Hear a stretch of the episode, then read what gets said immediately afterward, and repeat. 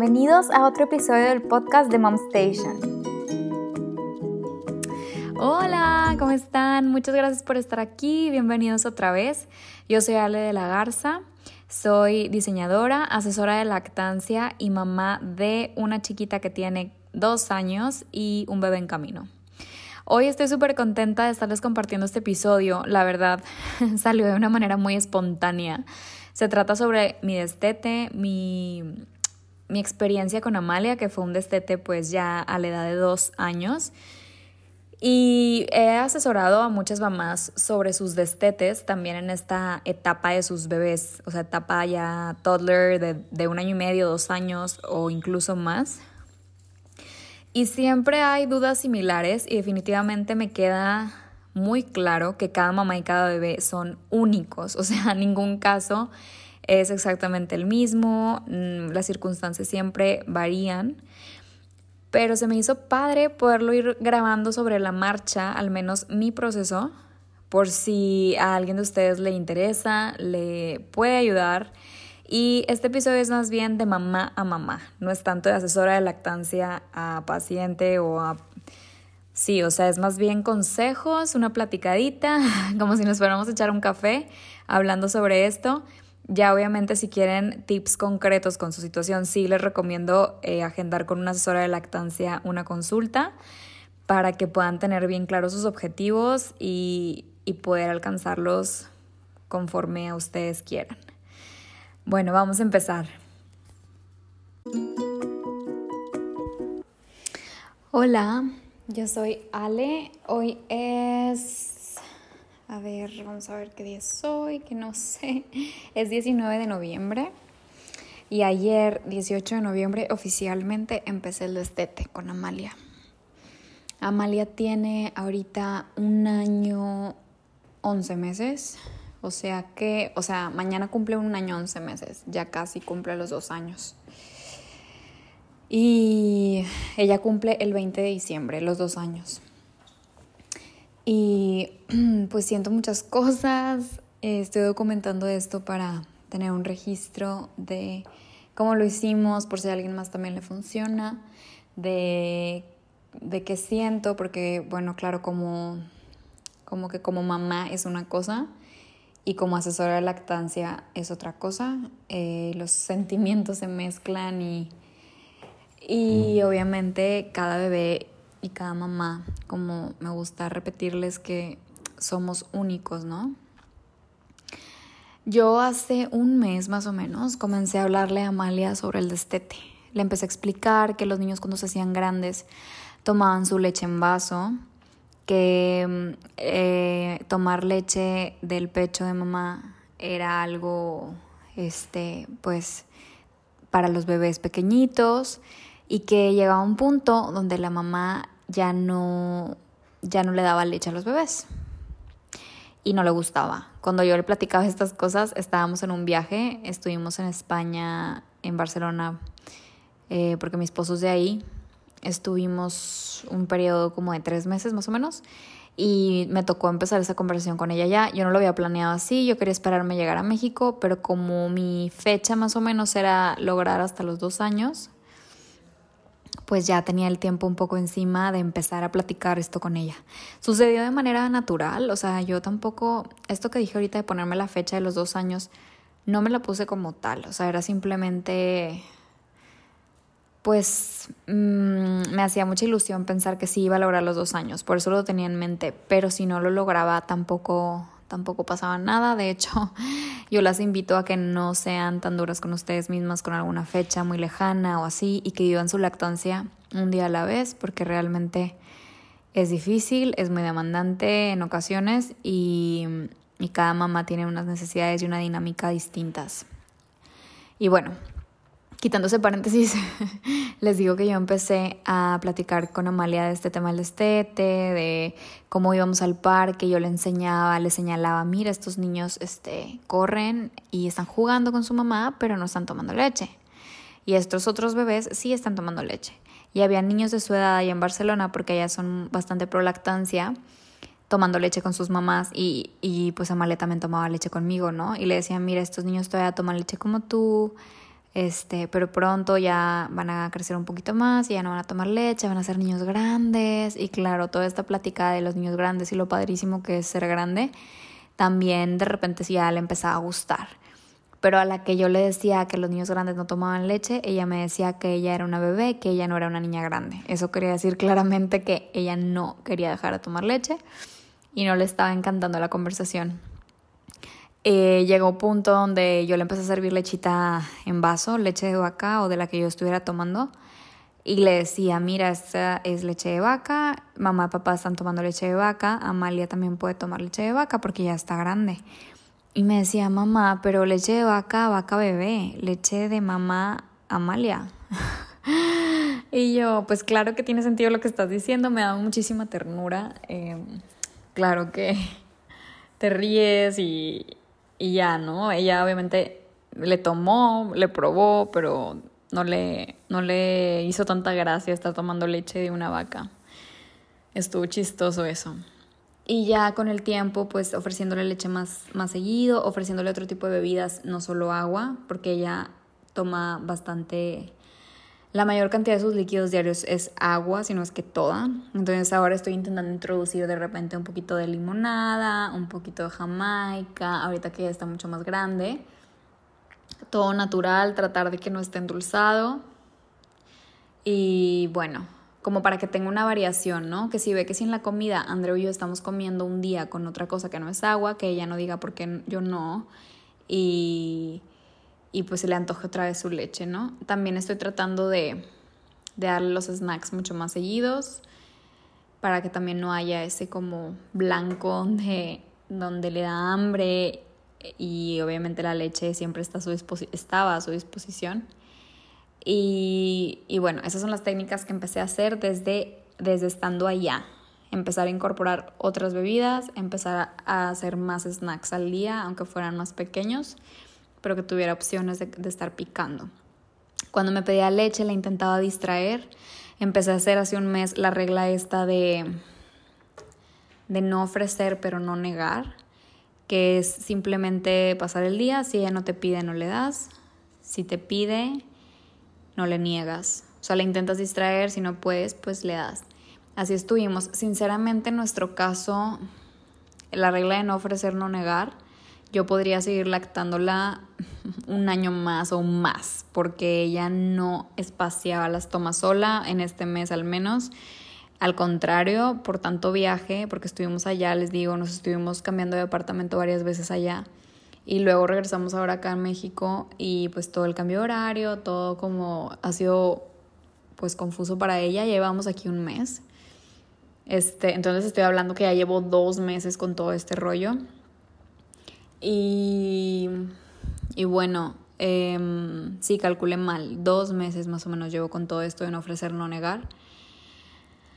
Y, y hasta ahora que ayer ya eh, hablé muy bien con ella, Andrea nos tomó unas fotos de, de lactando de las últimas tomas y le dije, mira mi amor, después de estas fotos ya no hay leche, ya se acabó, a mamá ya, eh, ya no va a tener leche, ya se va a acabar nuestro tiempo de lactancia porque ya eres una niña grande.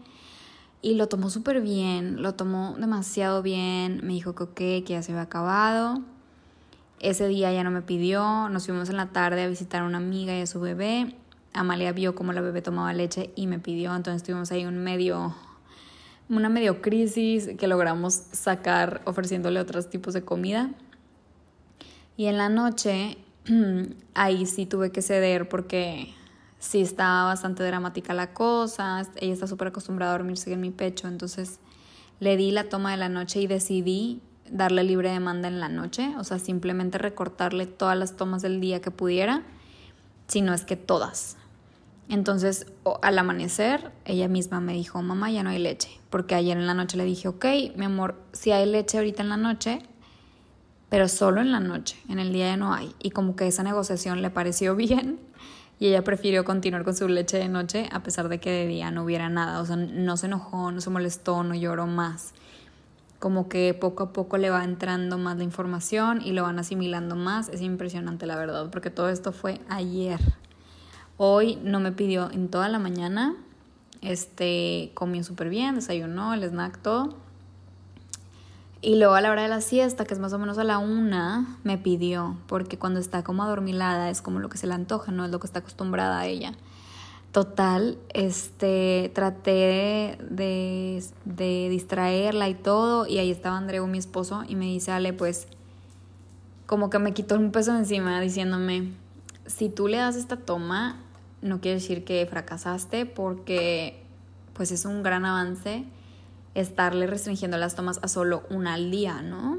Este, y tiene razón. Yo, de hecho, cuando vienen conmigo a asesoría, yo siempre les digo que tiene que ser un proceso paulatino, retirar primero las de día, después las de noche y, retirar de una por una.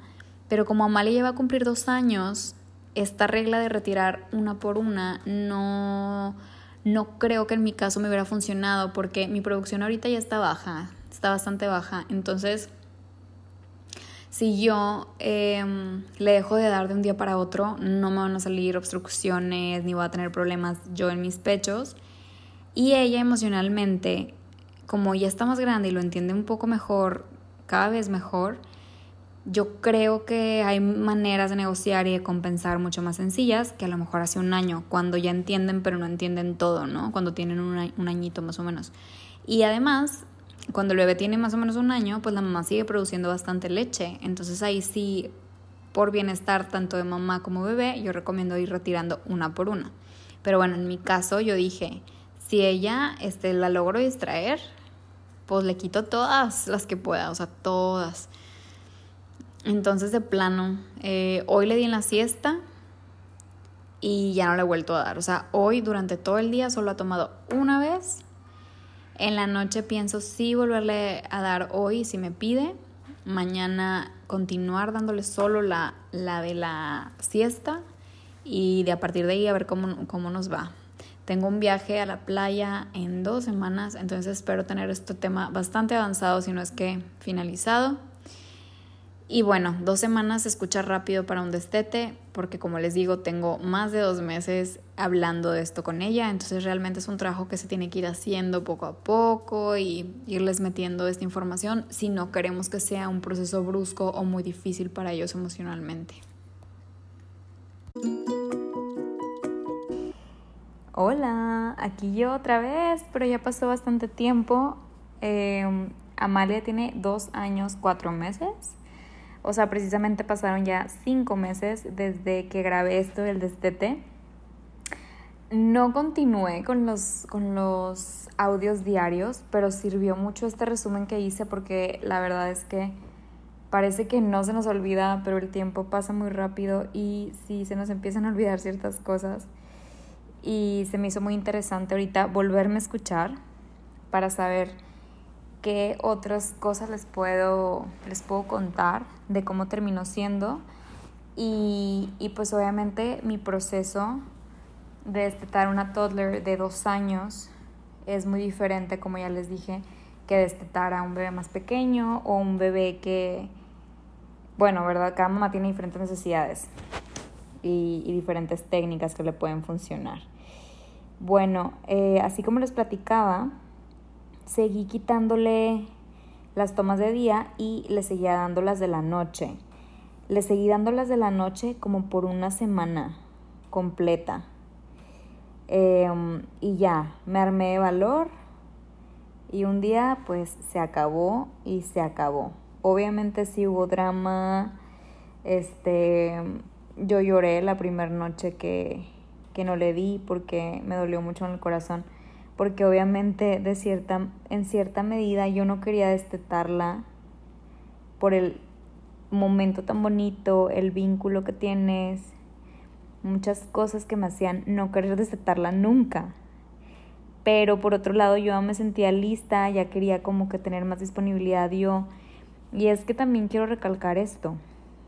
Eh, conozco mamás que les dan a sus bebés lactancia, eh, pues todo el primer año o más, ¿verdad?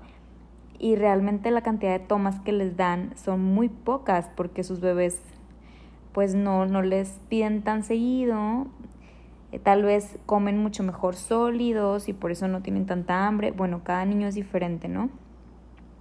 El punto es que lo que les quería decir es que Amalia tomaba leche exageradamente muchas veces al día, o sea, eh, yo creo que también es el caso de muchas que puedan llegar a escuchar esto y que lo necesiten, pero Amalia tomaba fácil en un día medio, medio caótico una vez cada hora, o sea, estamos hablando de 12 veces. Y pues la bubi es mucho más que alimento, ¿no? O sea, es confort, es mamá, es estar cerca, es te quiero mucho. Además de que, oye, tengo un huequito, este, tengo hambre, o tengo sed, o quiero que me apapaches, quiero que me cargues, lo que sea. O sea, realmente la bubi es una herramienta muy poderosa de información. Y Amalia dejaba saber muy fuertemente qué es lo que ella quería. O sea, ella no quería venir nada más a explicarme una cosa, porque pues ya hablaba bastante en ese entonces.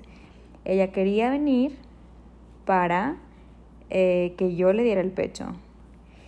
Y, y yo se lo daba muy feliz de la vida, pero las que dan tantas veces al día podrán saber y podrán entender que era muy complicado eh, mantener eh, mi trabajo normal, mi estilo de vida aquí en la casa más activo porque yo no llegué a un equilibrio con ella de restringirle cierto número de tomas, porque a mí la verdad es que me gustaba ese ritmo que teníamos, o sea, mm, era muy cansado, pero lo íbamos llevando las dos porque yo así lo permití. Y llegó un momento donde para mí fue, bueno, hasta aquí. Y ya fue que decidí destetar. Eh, para cuando yo decidí hasta aquí, Amalia ya no me aceptaba como que quitarle unas tomas y otras no. Era muy difícil, como que para ella era un tema emocionalmente más duro y por eso fue que le quité de tajo las de día y conservé nada más la de la siesta y la de la noche. Pero todo esto fue pues sobre el camino, sobre la marcha, viendo cómo reaccionaba ella, viendo cómo se sentía y qué tanto me permitía avanzar porque como les digo, o sea, no es este algo de un día para otro, es algo que sí se platica de mucho tiempo antes. Y pues también no hay que olvidar que es un proceso duro para la mamá y para la familia en general, porque destetar es un duelo, es un duelo agridulce porque por alguna alguna forma tenemos de vuelta el tiempo que no teníamos cuando estábamos lactando tantas veces al día, pero también perdemos ese, esa parte que es muy difícil de explicar a alguien que nunca ha lactado, em, pero pues que sí se extraña y que realmente estando del otro lado se ve con nostalgia y como algo muy bonito, pero pues definitivamente algo que al menos yo sí tengo en mi corazón para siempre y siempre voy a atesorar. Entonces, bueno, pues básicamente así fue, ¿no? Lo que les digo, me pude ir a la playa sin que ella ya tomara nada. O sea, fue una semana completa de sí tomas nocturnas y de sí darle también en su siesta. Pero después fue una semana completa de nada de leche, ni de día ni de noche. Mucho apapacho, mucho amor, yo la abrazaba, se dormía conmigo el que la dormía más fácil era mi esposo Andreu, porque como que él no huele a, leche, entonces a ella, ella lo prefería. Con él no lloraba prácticamente nada, estaba bien. Este, y conmigo pues se acordaba y obviamente a las dos nos salían ahí las lagrimillas y es difícil. Em, total, Andreu la empezó a dormir de noche siendo que yo siempre era la que la dormía y era uno de los momentos más bonitos de ella y míos, ¿no? Pero pues por razones lógicas convenía recurrir al plan papá, que es cuando el papá entra cuando justamente estás destetando para compensar y pues apoyar en todo este proceso emocional tanto a la mamá como al bebé. Y bueno, ya en la madrugada cuando me le despertaba, era yo la que iba, me la traía aquí a mi cama, lo que fuera, la papachábamos, le dábamos besos, pero pues lechita ya no. Agua también sí le dábamos en la noche, pero pues nada más. y luego tuvimos una época que se despertaba en la madrugada y me decía que tenía hambre. Entonces yo sí le daba snacks. en la madrugada. Trataba de que fueran cosas sin azúcar y así.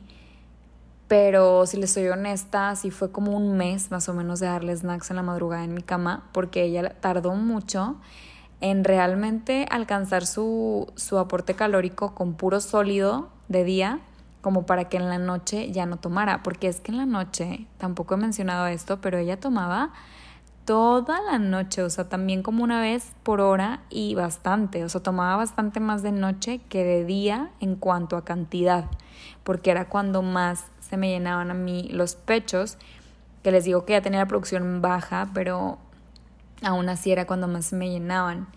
Y a veces una piensa que tiene la producción muy baja, pero ya cuando destetas te das cuenta que tampoco es que estaba tan baja, porque yo sí me tuve que estar extrayendo en la regadera como por no sé, dos o tres semanas después de que la desteté por completo, una vez cada dos o tres días sentía los pechos llenos y me los, este, me lo, me quitaba la presión con una extracción manual en la regadera y eso era más que suficiente, pero es como dices, cuando, cuando dices, pues sí, sí se iba produciendo más de lo que pensaba, ¿no? Y bueno, eh, cuando me fui a la playa, ella se quedó muy contenta con mi mamá, la, estaba cuidando ella. Mi hermana no vive aquí, entonces vino. Y para Amalia, mi hermana, la sensación. Entonces me ayudó muchísimo de que tuviera esa distracción. Y ese viaje que yo no estuve con ella la hizo madurar mucho. Eh, la noté muy diferente cuando regresé. Ya no me pedía leche. Bueno, ocasionalmente sí, pero ya no había drama si yo le decía que no, se acordaba que era una niña grande. También me sirvió mucho darle un regalo de niña grande, que era como que su graduación. Esto fue cuando le quité ya las tomas de noche, le regalé una muñeca. Eh, pero bueno, en verdad puede ser cualquier regalo que ustedes quieran hacerles, como algo simbólico, decirle que esto es porque ya eres un niño grande y todo. Entonces ella lo relacionaba mucho y lo entendía mucho de una manera más visual, de que ya, ya la bebé que tomaba leche pues ya no iba a estar, ya no iba a ser lo, mismo, ¿no? Y bueno, pasaron los meses, empezó a comer bastante mejor comida sólida, eh, ella comía muy poca cantidad de sólidos, suficiente cantidad de sólidos, no quiero, no quiero decir que por tomar leche comía mal, porque no, no, no. Ella comía bien, pero bastante menos de lo que come ahora. Y siempre en peso y talla ha estado muy bien. Em, entonces no, no había un tema como de nutrición por la leche, pero sí gran parte de su comida seguía siendo la leche. Me di cuenta hasta que realmente la desteté porque empezó a tener que aprender a, a saber cuándo tenía más hambre y preferir el alimento sólido y no solamente voltear a verme y, tomar, que es lo que frecuentemente pasaba. Y, y no tiene nada de malo, ¿eh? Pero pues sí es un ajuste importante en, en el tipo de bebés como Amalia que realmente sí tomaban mucha leche todavía, a pesar de estar por cumplir los dos añitos. Y bueno, pues creo que ya no tengo nada más que platicar. Yo me la vivía con ella pegada a mi bubi, literal cocinaba mientras la tenía ella en una bubi cargada. Em, todo lo que se imaginen con Amalia tomando leche en donde fuera, caminábamos de que quería leche, hacíamos algo, quería leche. Y sinceramente para mí fue mágico que los últimos tres meses más o menos de lactancia estuvimos en Barcelona, como les platicaba, porque allí son tan pro lactancia que no hay ningún problema que tú te sientes en donde tú quieras te desabroches la blusa o hagas lo que tengas que hacer para darle leche a tu bebé, que nadie se va a atrever a decirte algo y si alguien te dice algo, estás tan empoderada alrededor de gente que es tan pro lactancia que te sientes mega protegido. Ojalá que México fuera así alguna vez porque fue increíble poder pasear, a, bueno, a pesar del COVID, ¿verdad? Porque ahorita estamos en la pandemia, pero justamente en esa temporada que fuimos a Barcelona, la pandemia bueno, ya habían cambiado de semáforo ellos y ya se podía salir con cubrebocas, pero se podía salir perfectamente a muchos lados. Entonces gozamos mucho, eh, lactamos mucho en muchas bancas, en muchos parques, en muchos lugares, en algunas cafeterías, en playas. Y fue muy bonito. Realmente la relación que tienes con tu bebé cuando lactas va evolucionando mucho de cuando es un bebé recién nacido a cuando ya tiene dos años. Y alguna vez leí que la parte mágica de la lactancia realmente empieza a partir del año y como que no entendía bien qué se referían, pero realmente cambia demasiado el vínculo que tenías con la lactancia al principio que, como les digo, ya cuando tú ves un toddler, porque te relacionas de una manera diferente, eh, te ríes, hay como chistes locales entre tu bebé y tú, que el otro día una amiga me estaba platicando uno muy chistoso, em, que siento que si lo cuento se va a molestar, pero que juegas a través de darle pecho, que los dos se ríen, que le das más y luego ya no, y luego le das así jugando, o bueno, cosas que cada mamá y cada bebé tendrán sus, sus momentos, sus cosas chistosas, cosas que realmente van a, valorar y apreciar mucho con el tiempo y que el pecho termina siendo el lugar seguro de los bebés y de los niños, porque normalmente cuando ya se destetaron y algo pasa, quieren ir con su mamá, siempre recurren al pecho. Em, y es algo natural, o sea, el pecho es como para ellos el confort de mamá. Antes lactaban y después ya lo, lo abrazan, algunos bebés le, siguen dando besos después de meses de destetados. Y ahorita estoy embarazada, tengo cuatro meses de embarazo, esperando a mi segundo bebé. Y Amalia sí tuvo como un poquito de regresión cuando se enteró de la noticia y sí fue un poquito dramático porque pues es demasiado pegada a mí y me pidió leche otra vez un par de veces, eh, pero como que me dio de broma. Pero bueno, yo sí me asusté un poco porque una, una de las veces fue en la regadera y me succionó el pecho. Ella tenía destetada pues tres meses yo creo, me succionó el pecho y yo nada más traté de hacer cara como si no pasara nada, como que todo normal, para que a ella no le impactara de una manera importante a nivel emocional o que quedara una marca ahí rara en, en la relación con su lactancia pero por dentro yo me estaba muriendo de miedo. Yo dije, no, no, no, está... vamos a volver a empezar a que me pide o qué va a pasar. Pero bueno, lo que les quiero decir finalmente es que confíen mucho en ustedes, en sus bebés y confíen mucho en la habilidad que tienen ustedes como mamás de saber cómo van a manejar su destete. No tengan miedo de pedir una asesoría sobre destete porque sí les damos herramientas muy importantes para cuidar la salud de sus pechos y para proteger también la salud emocional de sus bebés en el proceso, pero las que finalmente deciden qué tan rápido lo hacen, con qué técnica quieren proceder, con qué, em, con qué más apoyarse. Hay cuentos maravillosos que explican lo del destete, hay muchas herramientas allá afuera a las que podemos recurrir y consejos que nos podemos dar de mamá a mamá que realmente es una muy buena base. Primero tener una asesoría de cómo, cómo es que sería la manera ideal de hacerse, qué es en lo que nos tenemos que fijar, por qué nos tenemos que fijar en esto y después ya eh, sobre la marcha ir haciendo nuestro proceso. Y también muy importante, el destete no es un proceso lineal. En el destete hay regresiones y no significa que esa regresión te está literalmente retrocediendo en tu proceso, sino que estás avanzando. O sea, cada regresión es para dar un salto más, más lejos después hacia tu meta.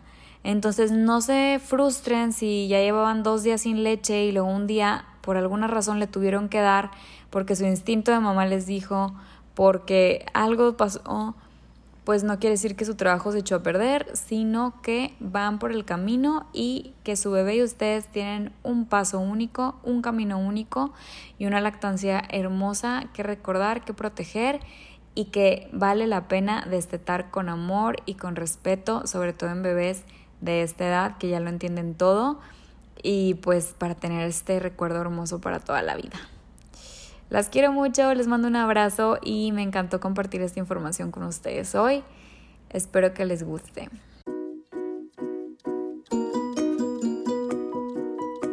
Si te gustó este episodio, por favor comparte. Sígueme en Instagram como mom.station y te cuento que puedes entrar a checar nuestros cursos en momstationlife.com. Bye, hasta la próxima.